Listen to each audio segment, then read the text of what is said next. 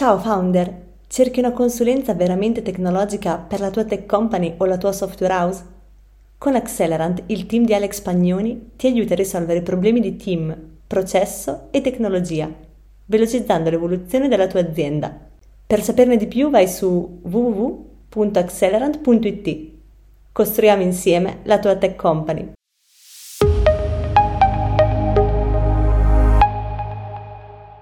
Donne e tecnologia.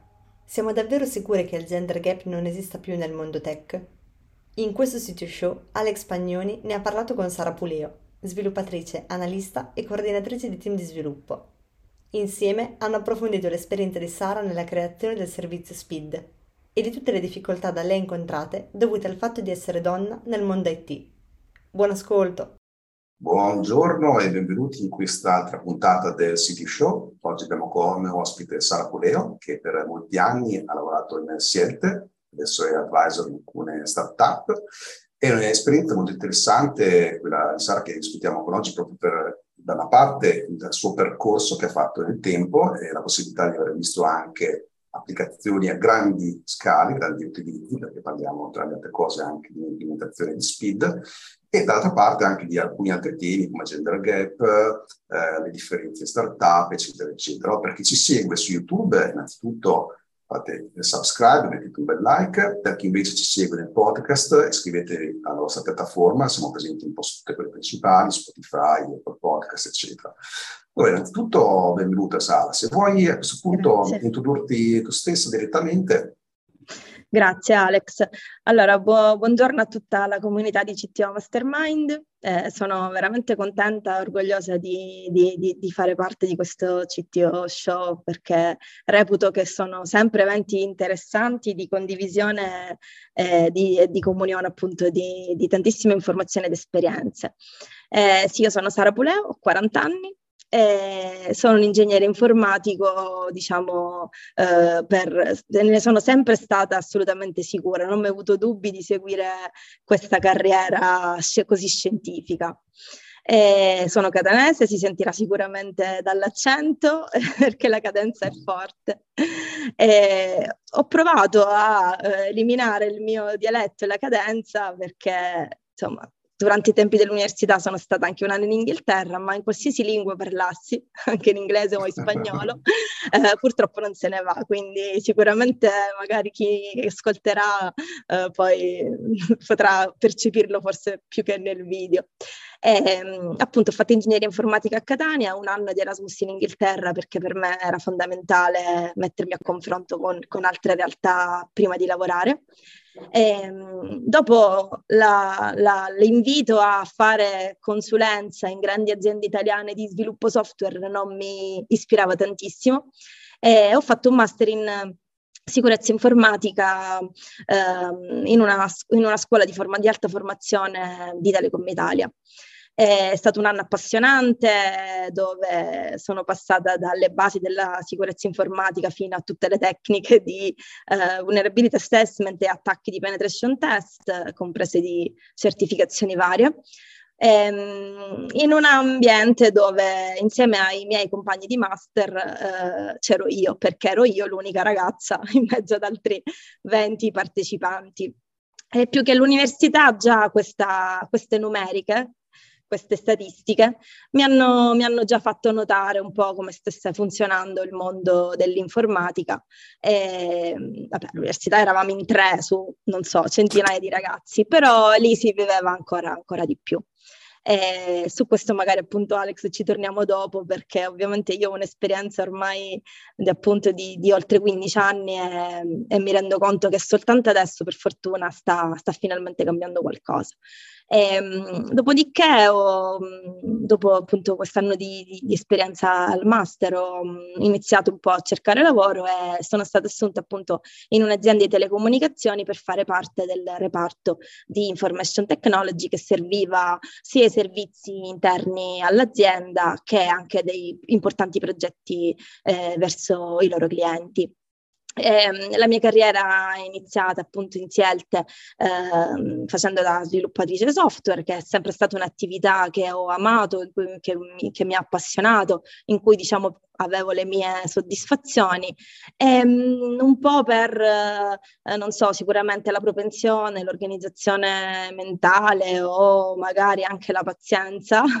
e, poi insomma la mia, la mia carriera in Celt un po' si è evoluta, naturalmente come, come magari quella un po' tipica, un po' classica degli sviluppatori, magari appunto sono passata al ruolo di analista, poi di project manager di team leader di gruppi di sviluppatori. E, in azienda ho seguito progetti importanti come anche quelle della migrazione di ERP piuttosto che attivazione di nuove piattaforme, sempre per quanto riguarda i servizi IT interni a, ad un'azienda di migliaia di, di, di dipendenti. E, ehm, poi, diciamo, dopo una decina di anni, Sielte ha avuto una grandissima opportunità di ehm, appunto entrare con un ruolo importante nella trasformazione digitale della pubblica amministrazione italiana, ehm, accreditandosi come gestore di identità digitali SPID. Eh, un progetto ambizioso, molto eh, particolare, eh, perché ovviamente sei anni fa, quando tutto è partito, era una, un, un, processo molto nuovo. Guardandolo oggi eh, e vedendo quanti salti invece sono stati fatti effettivamente nella digital transformation del, del nostro paese. Eh, è stata una sfida importante su cui effettivamente c'è tanto, tanto da raccontare. E nel frattempo, eh, in Sielte, oltre a seguire il progetto di SPID, ho, ho, assunto il ruolo per organizzazioni aziendali anche di responsabile di sistemi informativi. Quindi avevo sempre un occhio verso l'interno e un occhio verso l'esterno e naturalmente posso dire che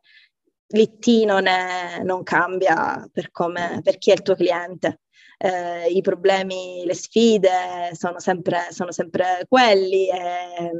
e, anzi quando si vede eh, eh, di dover servire effettivamente con, con i sistemi IT un'azienda eh, molto grande, ehm, naturalmente hai anche quella eh, quel, cambio, quella, eh, quel, quel, turnover continuo di progetti, perché devi naturalmente coprire eh, diversi software, eh, devi coprire diverse esigenze eh, e naturalmente guardare tutta la catena IT di un'azienda significa vederla dal, dall'inizio alla fine e devo dire che mi ha dato molte, molte soddisfazioni eravamo un gruppo, diciamo, gestivo un gruppo di oltre una ventina di risorse, sia dev che system, system engineering, nonché anche quelli che relativi alla sicurezza, ehm, fino ad arrivare un po' al, a quello che è stato il mondo dell'erogazione del servizio SPID, che non aveva delle componenti soltanto tecnologiche,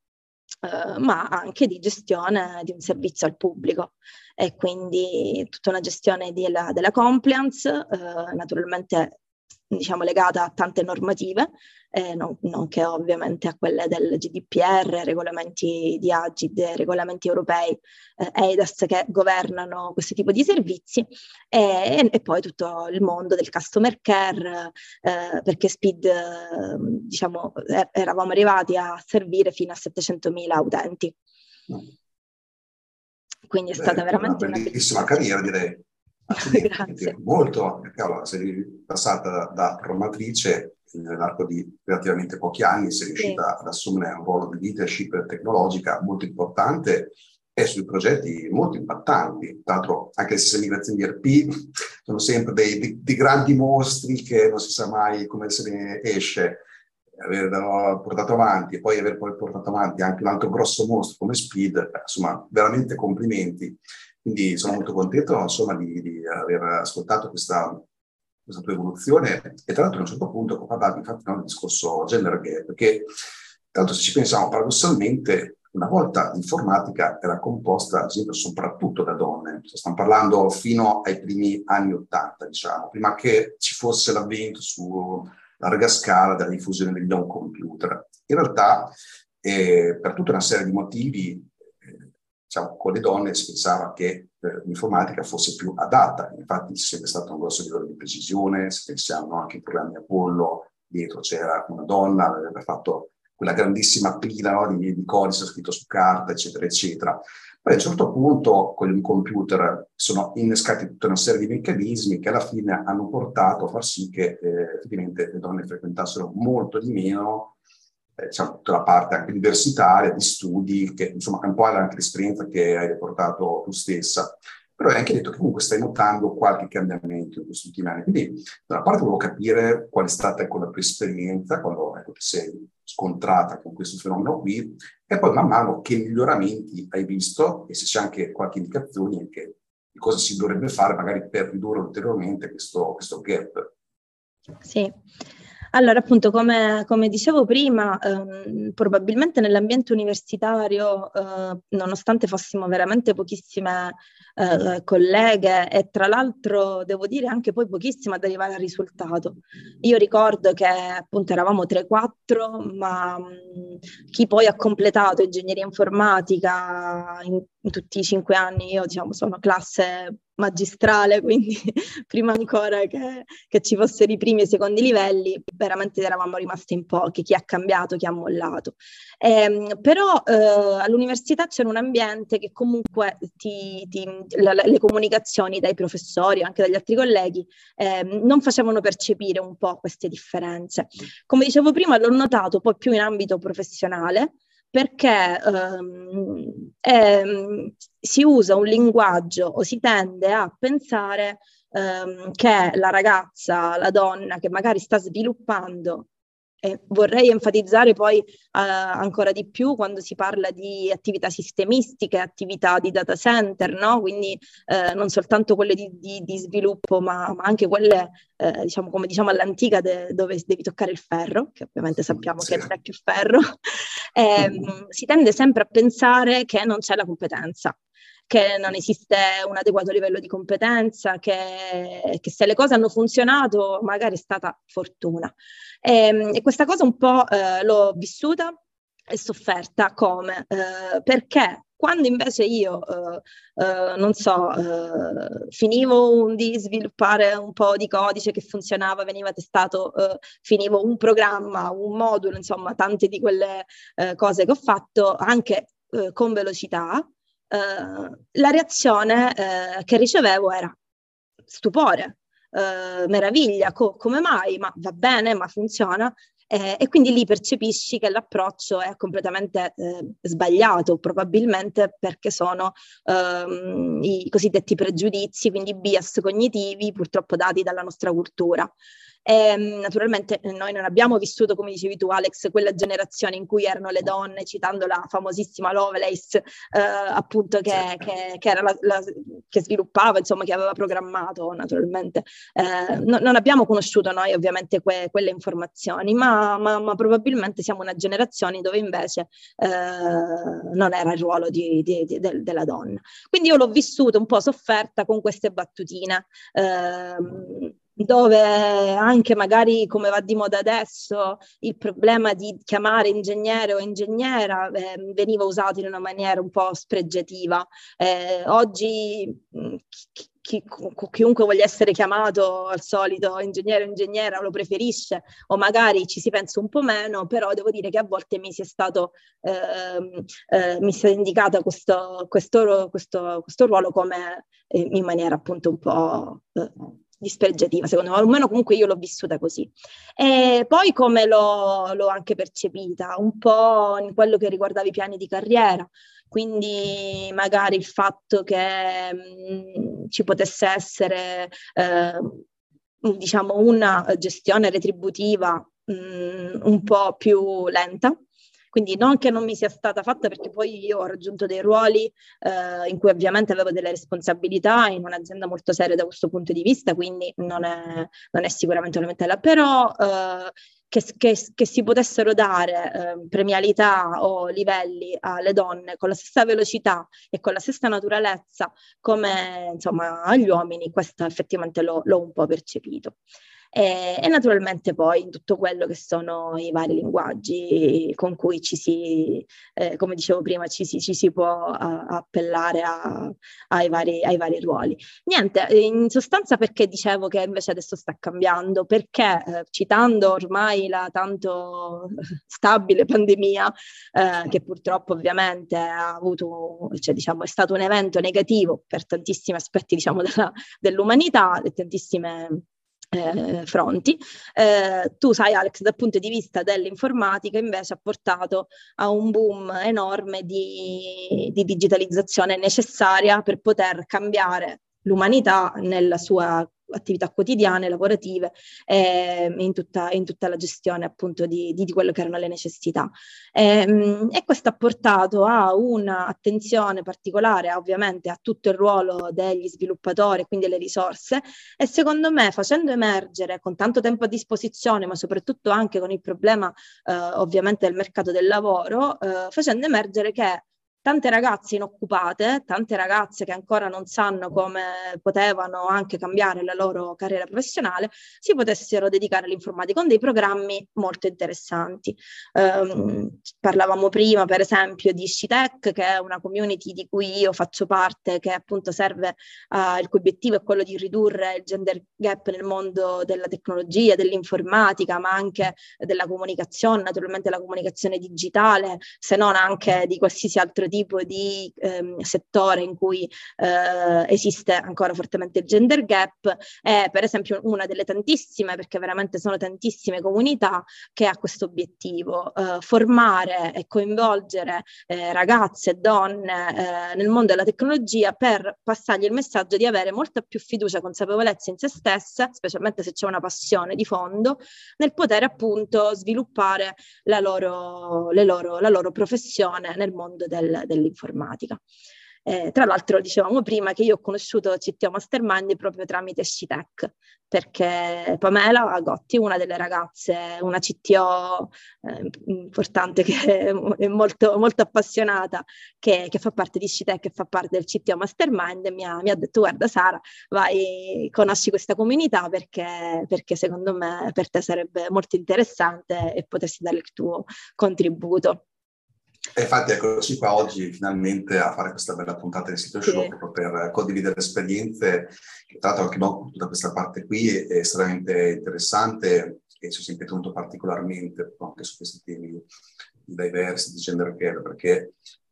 al di là di quello che può essere anche tutta una serie di pensieri politici, no? può essere su tanti punti di vista, ma il mondo tech ne ha veramente bisogno di questa diversità, di, di, insomma, di avere le persone trattate al pari per tanti fattori, ma anche meramente tecnici, che comunque quando noi realizziamo dei prodotti, delle piattaforme, dei servizi,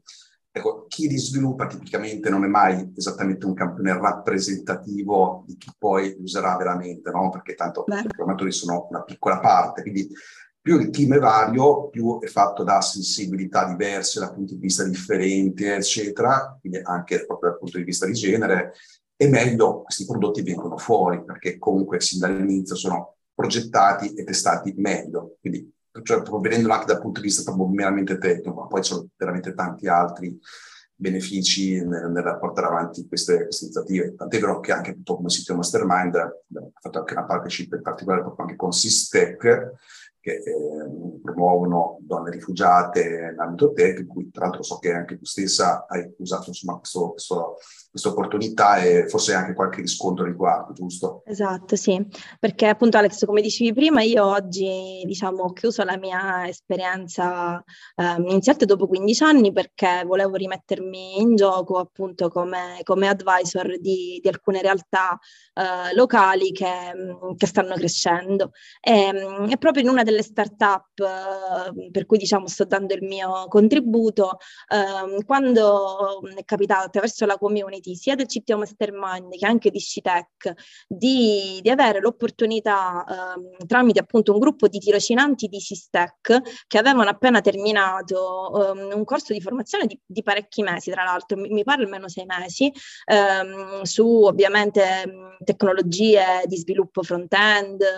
ehm, classico Java, JavaScript e, e, e React. Um, fondamentalmente appunto Sistec, questa realtà che um, raccoglie donne rifugiate politiche eh, o comunque anche con eh, problematiche diciamo di inserimento lavorativo ehm, appunto a effettuare questo corso di formazione e poi come tirocinanti essere ospitate in delle, in delle aziende. Appunto qualche mese fa mi pare appunto all'inizio dell'anno eh, ehm, tramite appunto voi e tramite Scitec mh, è girata la notifica che c'era appunto un gruppo di tirocinanti che ancora eh, aveva, aveva appunto aveva delle disponibilità appunto di ragazze per, per poter fare il tirocinio. E, e fra queste, diciamo, non soltanto per il nostro interesse, ma poi anche perché è capitata la, la vicinanza proprio territoriale, eh, appunto perché le ragazze comunque sono, diciamo, in tutta Italia e quindi Sistec ovviamente si occupa di fare il corso ovviamente da, da remoto. Quindi, diciamo, per chi potesse poi, non so, essere interessato, diciamo, ci sono queste, queste facilitazioni. E, ehm, e praticamente appunto abbiamo colloquiato una ragazza che si chiama Cristina Cristina Tadros, eh, egiziana, eh, appunto rifugiata politica qui vicino a, a Catania, e, mh, mm, ingegnere delle telecomunicazioni con una laurea a Vienna, eh, che parla inglese, naturalmente egiziano, tedesco benissimo e italiano sta andando molto velocemente, che appunto era disponibile. Quindi eh, appunto diciamo c'è stato un, eh, un, un, come si dice, un, un, allineamento di intenti fin dal primo momento e ora collabora appunto come tirocinante in, in questa realtà dove sta eh, eh, studiando tutto quello che è il mondo del, diciamo, de, del codice Python, Python per IRP eh, e quindi diciamo sta, sta, approfondendo un po' quello che aveva iniziato come front-end, però eh, ha cambiato un po' in questo momento progetto proprio perché diciamo la necessità dell'azienda era, questa. E lo sta facendo con tantissima passione, sta imparando l'italiano, quindi diciamo eh, sarà sicuramente un proseguimento positivo perché eh, la, la, ragazza è veramente molto molto valida ed effettivamente è stata preparata bene anche da, da Sistec e dai corsi di formazione che erano stati fatti. Eh, è una bellissima opportunità perché sta permettendo anche a una famiglia fondamentalmente di rifugiati politici di poter inserirsi in un paese di, completamente diverso da, da quello loro. Ottimo, tra l'altro chi ci ascolta e vuole approfittare di questa opportunità molto interessante con Sistec, appunto sono partner della community, basta che vadano sul sito del sito Mastermind, sezione partner, trovano la scheda di Sistec e lì c'è il modulo di contatto per avere in contatto insomma diretto con loro e vedere se c'è la possibilità di avviare un programma di questo genere. Bene, ok, allora questa qui è quindi una parte che eh, sono contento che insomma, possa aver dato dei riscontri molto interessanti. E volevo a questo punto uh, ripassare al tema del progettone SPID, no? perché comunque è stato molto interessante per tutta una serie di motivi che mi avevi accennato una separata sede quindi volevo un po' approfondire con te il contesto e poi anche che tipo di evoluzione ha portato anche a te stessa, le sfide, anche i modelli di servizio con i quali poi hai dovuto affrontare le cose, perché ovviamente una volta costruito il prodotto, poi dopo vai in esercizio e qualcuno lo deve far stare in piedi e, ed è un sistema critico, no? perché chiaramente l'autenticazione con Speed diamo per scontato che debba funzionare sempre. Ecco, quindi, Assolutamente. Quindi un po' ecco, capire un po' come è stata per te questa esperienza. Sì, allora è stata un'esperienza eh, di crescita professionale e personale eh, che secondo me veramente poche volte capita dal punto di vista dell'impuls- della, um, sì, dell'impulsività, non dell'impulsività personale, ma uh, uh, dell'impatto e delle tempistiche con cui un po' ci ha, ci ha colto. Um, SPID appunto è il servizio pubblico di identità digitale, è un servizio normato da AGI, dal, reg- dal regolamento europeo ETAS per i servizi, per i trust service provider. E questo comporta sicuramente tutta una serie di normative tecniche e, e, e normative ovviamente di compliance organizzative, di qualità e di sicurezza a tutti i livelli eh, molto importanti. Eh, noi venivamo sicuramente da un'esperienza di progetti software interni all'azienda, di gestione di data center interni all'azienda, tra l'altro con dei data center eh, che avevano avuto un investimento molto importante, quindi comunque eh, nuovi, con tutte ovviamente le caratteristiche di, di alta affidabilità, di, di, di, continuità operativa, quindi e poi ovviamente di gestione dei disaster recovery, ehm, appunto pronte eh, fondamentalmente a fare partire questa, questa avventura. Eh, venivamo però da un bacino, da una numerica di bacino di utenze sicuramente più limitata, quindi vabbè, migliaia di utenti aziendali eh, e poi progetti clienti che a loro volta ne avrebbero avuto insomma sull'ordine delle centinaia. E, ehm, e, quindi le numeriche che poi si sono evolute in speed erano quasi inaspettate. Questo perché? Um, appunto perché partendo da una progettazione software uh, ad hoc per, per, per, quello che doveva essere il servizio, siamo partiti naturalmente con un dimensionamento sia, sia del software che ovviamente dell'infrastruttura, um, pensando che non saremmo stati così appetibili per i cittadini italiani. Invece, eh, diciamo per fortuna boh, per capacità, eh, la nostra esperienza è stata molto molto impegnativa, specialmente i primi mesi, perché eh, siamo stati travolti dalle prime necessità per cui i cittadini italiani hanno chiesto SPID. Non so se vi ricordate, SPID spesso viene usato per i diversi bonus, bonus economici, eh, bonus cultura. Sono, diciamo, a volte diciamo, il governo eroga ovviamente questi bonus e lo richiede, richiede che il cittadino ne faccia richiesta tramite SPID.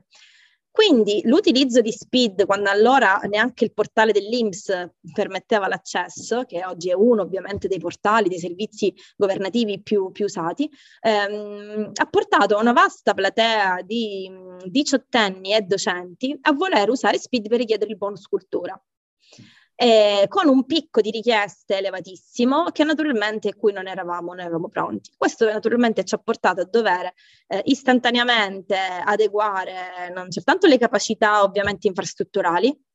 eh, del, del, servizio con la classica scalabilità che si usava insomma qualche anno fa, ovviamente quando ancora l'applicativo era eh, gestito con macchine virtuali e quant'altro, quindi erano questi i mezzi che, che, che avevamo allora eh, e quindi abbiamo dovuto scalare ovviamente il, più, il prima possibile. Ma soprattutto eh, quello che abbiamo dovuto, abbiamo dovuto prepararci è stato anche un po' il software e mh, mm, abbiamo dovuto quindi approcciare un modifiche, delle modifiche al software sempre più orientato a mm, dover dare un servizio a un cittadino che molto probabilmente non avrebbe voluto usare nulla di digitale.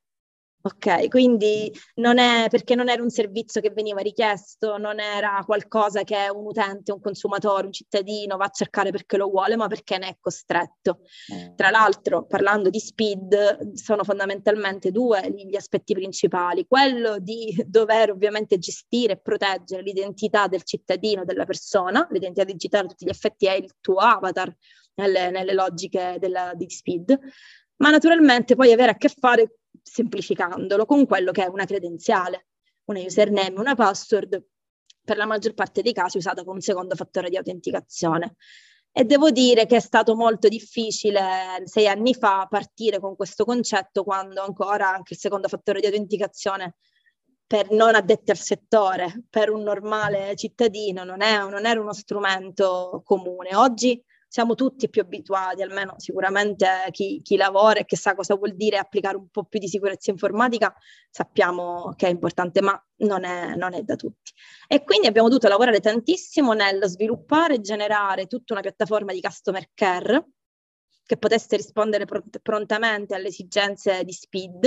e, e naturalmente poi a, a, migliorare l'esperienza utente per quanto riguarda proprio la gestione della credenziale. Per intenderci il classico recupero password, eh, il cambio della password o il cambio delle proprie generalità, perché comunque diciamo si tratta, il set di dati che riguarda speed sono fondamentalmente le generalità anagrafiche del cittadino, era qualcosa su cui dovevamo ancora lavorare. Quindi diciamo un team di sviluppatori si è occupato della parte ovviamente di, di sviluppo di, di questi temi, sempre in compliance con Speed, eh, e io dovuto, mi sono dovuto occupare molto di sviluppare eh, non soltanto come software, ma anche come erogazione del servizio tutto quello che era il customer care di Speed. Proprio perché fondamentalmente più che la gestione tecnica di quello che potesse essere il modulo di autenticazione, di, scusa, di onboarding, di credenziali, c'è tantissimo supporto, tantissimo supporto informativo, formativo, eh, supporto relativo al rispetto della gestione del ciclo di vita dell'identità.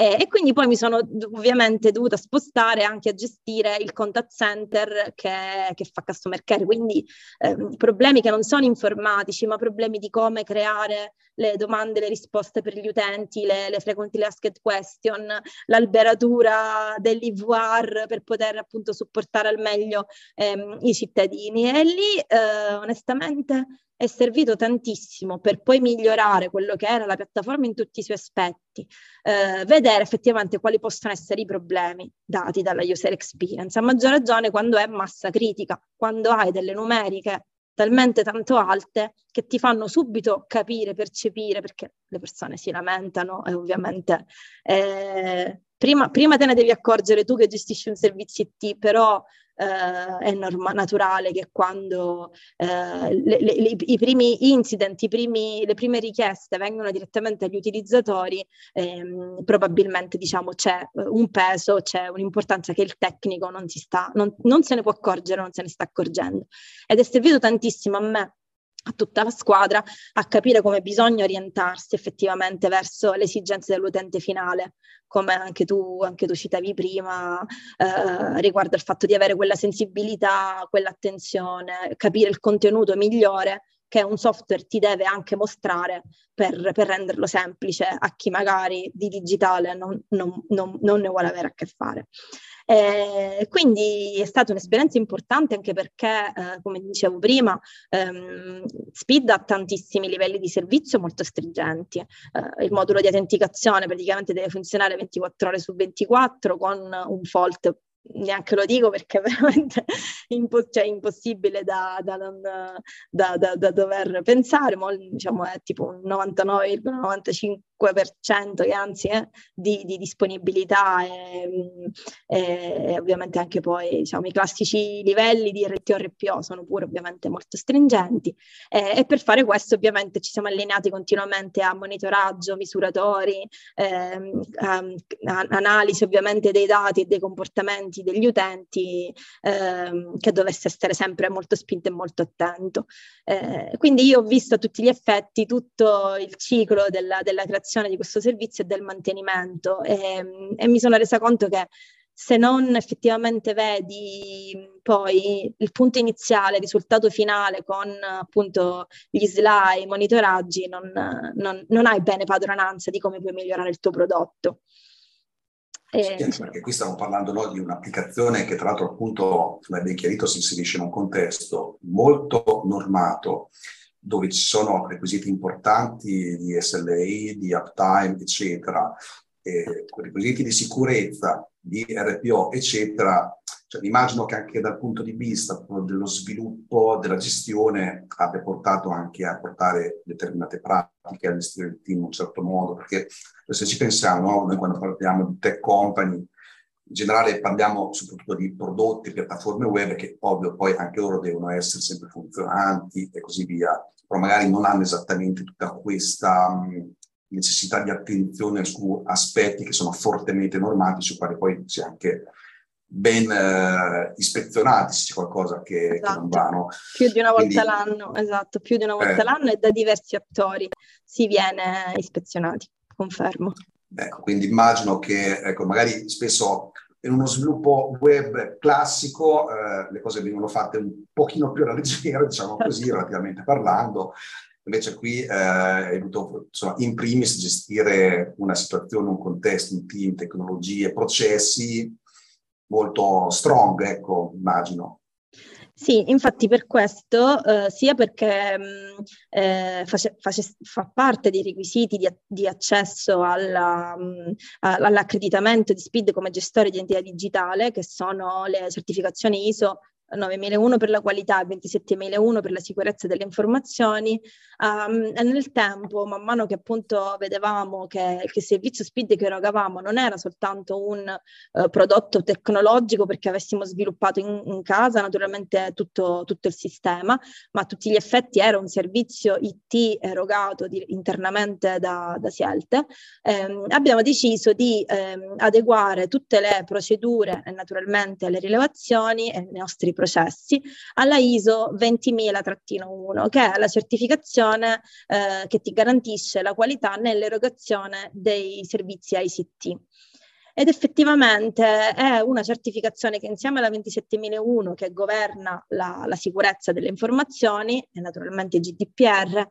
serve tantissimo a procedurare tutti gli aspetti di, di un servizio IT venduto, eh, in primis focalizzandosi sul cliente, quindi anche la parte di gestione della contrattualistica eh, e quindi poi le famose termini e condizioni che eh, ovviamente ehm, sem- sempre più nel, nel mondo in cui i servizi digitali sono eh, venduti appunto su larga scala, sono venduti tramite e-commerce dove non c'è nessun rapporto diretto fra clienti, anche, anche in B2B per potersi confrontare, devono essere molto ben strutturate naturalmente. Ci sono aspetti legali e aspetti di, di sicurezza e di privacy importanti. E, ehm, nonché si passa poi appunto a valutare anche la soddisfazione del cliente, dove la soddisfazione del cliente misurata ovviamente su tutte le componenti fatte dal, dal, dal, dal servizio IT. Eh, quindi diciamo seguire le nostre, diciamo battezzare rivedere le nostre procedure interne, le procedure di erogazione del servizio con questi schemi di qualità è servito tantissimo appunto a strutturarci. Sicuramente poi passando da quello che citavo prima, le procedure di business continuity, il fatto di avere una squadra oltre ai sistemi automatizzati che ti possono garantire poi qualsiasi tipo di gestione dell'evento che poi possa diventare un incident o un vero e proprio problem che deve essere gestito e come, con insomma, le, le, tempistiche di ingaggio degli agenti, le tempistiche di risoluzione eh, verso diversi attori della scala, perché possono essere problematiche interne o problematiche verso l'esterno. Eh, e, dico, serve veramente a capire perché si fanno alcune cose. Questo lo dico perché magari un nuovo sviluppatore o un sistema engineering, un cloud architect, chiunque anche con responsabilità debba approcciarsi a una nuova azienda, a un nuovo progetto eh, e quindi comunque eh, per cercare di capire perché magari c'è una regola di sicurezza o è stata fatta una determinata procedura anche sul software, è importante che venga fatto per, con queste procedure di, di, qualità perché effettivamente ti fanno capire subito che c'è sempre un motivo per cui magari non si, non si fanno le cose con, con leggerezza. Infatti, infatti, questo qui infatti sono dei temi che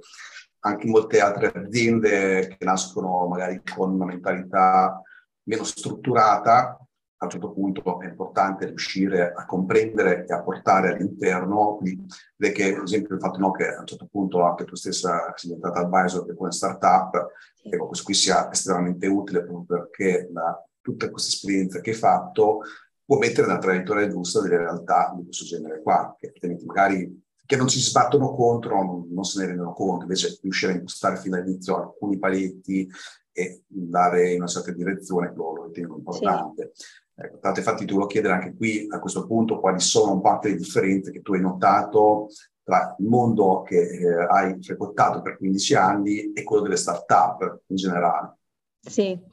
sì, appunto, perché diciamo adesso io sono, diciamo, sono uscita dal, dal mio ruolo anche perché ho capito che dopo 15 anni in una stessa azienda, nonostante queste bellissime esperienze, fosse venuto il momento di rimettermi in gioco diversamente, sarà anche l'età poi che ha portato a, a, questa scelta. Quindi, diciamo, mi sono iniziato questo percorso di, di consulenza su, su, appunto aziende che, che, che, comunque, diciamo, del territorio che sono, sono partite da pochi mesi, alcune che già conoscevo, su cui praticamente ho apportato appunto la mia esperienza e anche un po' eh, la volontà di poter strutturare alcune cose, perché ho visto che ovviamente sia nelle start-up che nelle veramente piccole imprese, proprio di 5-6 persone, c'è tantissima voglia di fare, tantissima fretta, eh, voglia di imporsi sul mercato, di farsi conoscere, ehm, però effettivamente senza eh, quelle strutture e quelle procedure che invece, eh, se usate in maniera semplice, anche nelle start-up, possono veramente servire. Per esempio, in primis, naturalmente diciamo oggi come portando la mia esperienza come consulente in queste piccole aziende, mi ritrovo sicuramente a dover fare molte più cose, molti, quasi molti più ruoli rispetto a quelli che sicuramente avevo nella, nella precedente esperienza in, in azienda. Eh, però sempre con la logica, nel senso non è che sto andando a inventarmi lavori o professioni che non ho mai fatto, eh, però diciamo apportando quel, quel, quel valore appunto un po' della struttura, ad esempio un po' nel processo di recruiting, Ovviamente io non facevo risorse umane, ma selezionavo i, le persone che avrebbero fatto parte del mio team. E ovviamente in aziende piccole non è facile fare recruiting a maggior ragione quando ancora non hai bene una brand identity consolidata, ehm, quando magari il ruolo che si cerca è un po' troppo generico perché comunque si vuole crescere, c'è possibilità di crescere. E, ehm, e, quindi ho iniziato anche a sviluppare un po' un processo di recruiting eh, fino ad arrivare anche ad avere persone che fino, lo, lo, possono fare eh, anche indipendentemente da, dai, miei, dai, miei, consigli. Eh, un, ho portato per esempio la strutturazione di quello che è il, il servizio di service desk facendo informatica, dovendo erogare i servizi, le aziende fa- gestivano chiamate, ma la classica chiamata o email diretta alla persona. Basta attivare un semplicissimo servizio di trouble ticket management, insomma il desk che sia, e già lì si struttura molto meglio, anche se magari clienti e ticket sono pochi, però si dà, si, si dà un altro tipo di impressione al, ai clienti e, e, sicuramente si può gestire meglio quando poi arriveranno invece i picchi, perché poi i picchi arrivano sempre. Dalla mia esperienza ormai sono, sono, sicura di questo, quando si lavora bene, quando si hanno dei prodotti eh, validi, eh, diciamo la mano dei commerciali Alex non la puoi trattenere, quindi improvvisamente poi bisogna scalare. Eh, non so, quindi questi sono degli esempi con cui diciamo ho portato a piccole aziende magari qualche piccolo strumento, qualche piccola accortezza per iniziare a strutturarsi per poi, per poi scalare. Oggi naturalmente secondo me in tutte le aziende è difficile scalare, tu lo sai Alex, quello poi riguarda le risorse vere IT, i famosi sviluppatori, quello è difficile perché il mercato non ci aiuta e, e quindi cioè, per fortuna poi ci siete anche voi che con la community date, date una mano. Quello è ancora una, un, un processo difficile e secondo me vale per tutte le aziende, grandi o piccole che sia. Sì, sì, quello è estremamente difficile, anzi oggigiorno in molti casi la scalabilità va in giù, nel senso che ci sono tanti casi, anche le aziende che conosco, anche i clienti, che all'improvviso che sono 50 persone, si sono trovati in 20 o 30 e non sono riusciti a, a, fare, a rimpiattare le, le, persone perché il mercato è diventato talmente problematico da questo punto di vista per le aziende che a un certo punto io stesso ho dovuto strutturare un servizio specifico di team scaling per, sì. per ovviare questa cosa, ma non è semplice per niente. Infatti, esatto. devo dire che buona parte delle puntate degli episodi del sito show con eh, i vari CTO, eccetera, prima o poi arrivano sempre a un certo punto a parlare di hiring, recruiting, certo. talent retention. Eh, quindi è, è un è problema male, di oggi. Esatto, è il male diciamo, dei, nostri, dei nostri tempi, del nostro settore. E tra l'altro una cosa che sto notando è che naturalmente i nostri competitors non sono solo le aziende italiane, ma tanti ragazzi, tanti professionisti eh, si stanno avendo sempre più contatti con aziende all'estero e quindi è ancora più difficile la, la selezione, la ricerca e la competizione perché oggi dobbiamo competere con uh, le grandi aziende estere che, che, ovviamente diciamo, stanno assumendo ovviamente da remoto e quindi questo è l'altro tema che so che viene trattato eh, spessissimo, diciamo, eh, portando via ovviamente risorse a, alle piccole e medie aziende italiane che invece eh, vogliono fare, hanno bisogno. Sì, e tra l'altro con budget ben diversi da quelli che si possono permettere appunto esatto. le, le PMI italiane, quindi sì, sì, infatti questo è un altro fenomeno. Prima poi sicuramente facciamo anche qualche contenuto, qualche chiacchierata, qualche episodio anche su questi temi qui che sono un po' assolutamente scottanti, sono Ho diversi casi. Sì, sì, sì, no, casi di ragazzi che sono andati, che, che, lavoreranno da casa, ma per uh, proprio qualsiasi tipo di realtà internazionale uh, mondiale. No. no, infatti, infatti. Però anche questo qui è molto interessante, quello che hai detto anche nella tua esperienza sulle startup, anche la differenza a questo punto tra mondo strutturato, grande, mondo, il mondo startup. E ti volevo chiedere a questo punto se avevi anche qualche tipo di risorsa da consigliare su questo, altri qui. Sì, allora io non ho, le, le, diciamo, come gli altri colleghi, non ho libri perché purtroppo non, non, riesco a mettermi mai a leggere con un bel libro, però mi piace tantissimo eh, ascoltare le risorse sui podcast o su YouTube. E ultimamente in questo periodo, dato che un po' per sensibilità, un po' per queste nuove attività che sto facendo, sono tantissimo focalizzata sull'organizzazione, l'ottimizzazione di tempi e risorse e, e quindi diciamo su questi tipi di eh, ragionamenti che sono sempre utili a maggior ragione quando le, le risorse con cui si ha a che fare, eh, quando sono un po' troppo tecniche, hanno bisogno di qualcuno che gli organizzi il resto. Quindi diciamo io sto seguendo tantissimo Anthony Smith che è un consulente che lavorava in Nike eh, che ha tantissime, tantissime risorse da, da, da offrire, anche corsi, appunto sul suo link di YouTube e, e su, diciamo, ha fatto anche dei libri, fa dei corsi molto interessanti sull'organizzazione aziendale, sull'organizzazione del, del tempo. Sempre sullo stesso tema, eh, un gruppo di ragazze che ho conosciuto tramite Scitec e che consiglio tantissimo a chi vuole un po' focalizzare sempre sull'organizzazione personale di se stessi, ma anche poi dell'azienda, si, si chiamano organizzatessen.it eh, che sono un gruppo di consulenti che appunto vogliono aiutare le aziende a migliorare meglio alcuni dei loro processi, organizzazione e anche comunicazione interpersonale per migliorare le organizzazioni e loro sono secondo me molto focalizzate, potrebbero essere molto utili per le start-up che appunto ancora non hanno di questi concetti.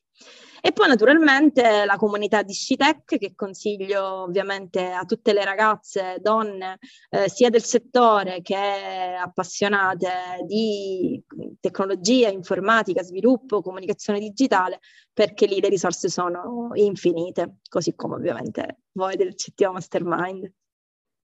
Perfetto, grazie per le risorse, per questo bellissimo excursus delle tue esperienze, di progetti che insomma hai portato avanti nel tempo, è stato tutto molto, molto interessante tra l'altro abbiamo modo di parlarne anche in diretta con il della community nel sito Launch, noi ci vediamo al sito Launch